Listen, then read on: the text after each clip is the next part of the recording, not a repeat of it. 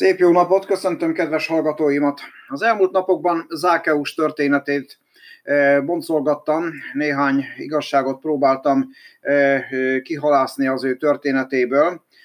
Zákeusról azt írja a Biblia, Lukács evangéliumában olvashatunk erről, hogy egy gazdag fővámszedő volt, fővámszedőkről illik annyit tudni izraeli környezetben, a rómaiakat, a megszállókat is kiszolgálta, és az izraeli államot is kiszolgálta, tehát beszette az adót mind a két irányba, és hát közben saját zsebre is dolgozott, és elképzelhetjük, hogy mennyire kedvelt figura volt. Amikor Jézus azon a vidéken járt, akkor ő kíváncsi volt arra, hogy ki az a Jézus, mit tanít. Volt elképzelése igazából a zsidó tanításról, mert maga is Ábrahám gyermeke volt, tehát zsidó, kellett, hogy ismerje a törvényt. Ő viszont nem tartotta be a törvényt, emiatt igazán pocsékul érezhette magát, tehát nem álltak vele szóba. Lehet, hogy udvariasak voltak vele, de igazából nem voltak bizalmasak és emiatt szüksége lett volna igazából egy életrendezésre, egy életváltoztatásra. És amikor Jézussal találkozott, ugye fent volt a fügefán, hogyha emlékszünk még rá, mert felmászott hogy lássa, akkor Jézus megszólította, és azt mondta neki, hogy jöjjön le hamar a fáról, mert ma az ő házába kell megszállni. Amikor ezt meghallotta Zákeus, akkor sietve lejött, és örömmel befogadta Jézust. Amit szeretnék kiemelni ebből a történetből, hogy amikor magunk alatt vagyunk és nehéz helyzetben, akkor fontos az, hogy keressük a szabadulásnak a lehetőségét.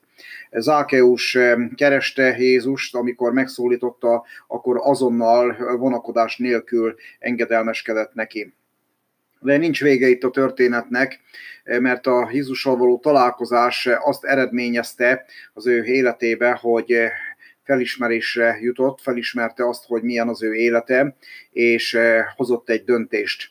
Ezt olvashatjuk a, az igében, azt mondja Zákeus eh, Jézusnak, Uram, ime a vagyonon felét a szegényeknek adom, és ha valakitől valamit törvénytelenül vettem el, a négyszeresét adom vissza annak.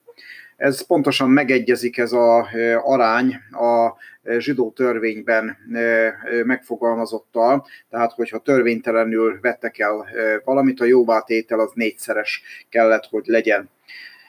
Jézus azt mondta erre, a felajánlásra, erre a döntésre, hogy ma lett üdvössége ennek a háznak, mivel hogy ő is Ábrahám fia.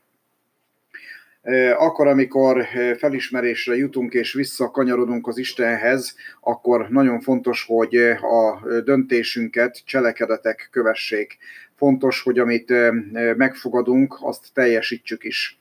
Fontos, hogy a hitünket azt cselekedetek kövessék, mert úgy fogalmaz a Biblia, hogy a hit cselekedetek nélkül az egy halott valami tehát hiába mondom azt, hogy én, én hiszek, de hogyha cselekedeteim nincsenek, hogyha e, a hitembe foglaltok, e, foglalt dolgokat nem teszem meg, akkor e, a cselekedeteim hiánya miatt az én hitem az halott, és nem lehet üdvösségről beszélni akkor, hogyha a hitemet nem követik cselekedetek.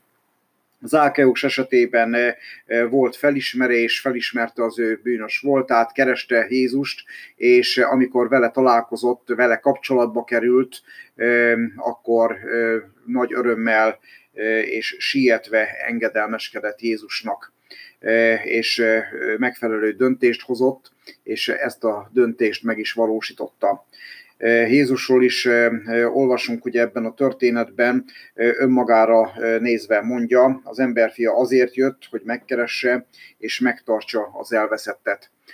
Azt akarja Jézus, hogy emberek, akik elveszettek vagyunk, azok keressük a szabadulásnak az útját, keressük az Istennel való találkozást, hogy megszabaduljunk a bűneinktől, hogy az életünk rendbe jöjjön, megfelelő döntést hozzunk, jóvá tegyük azokat a dolgokat, amelyeket elrontottuk, tudnunk kell viszont azt, hogy a legfőbb jóvátételt azt maga Jézus Krisztus fizette meg értünk a Golgotai kereszten, magára vette a bűneinknek a büntetését, és nekünk adta az ő igazságát, megszabadította bűnnek a következményétől. Ugyanakkor azt gondolom, meg vagyok róla győződve, hogy nem élhetünk ugyanúgy, mint a megszabadulásunk előtt, tehát törekednünk kell arra, hogy szent életet éljünk.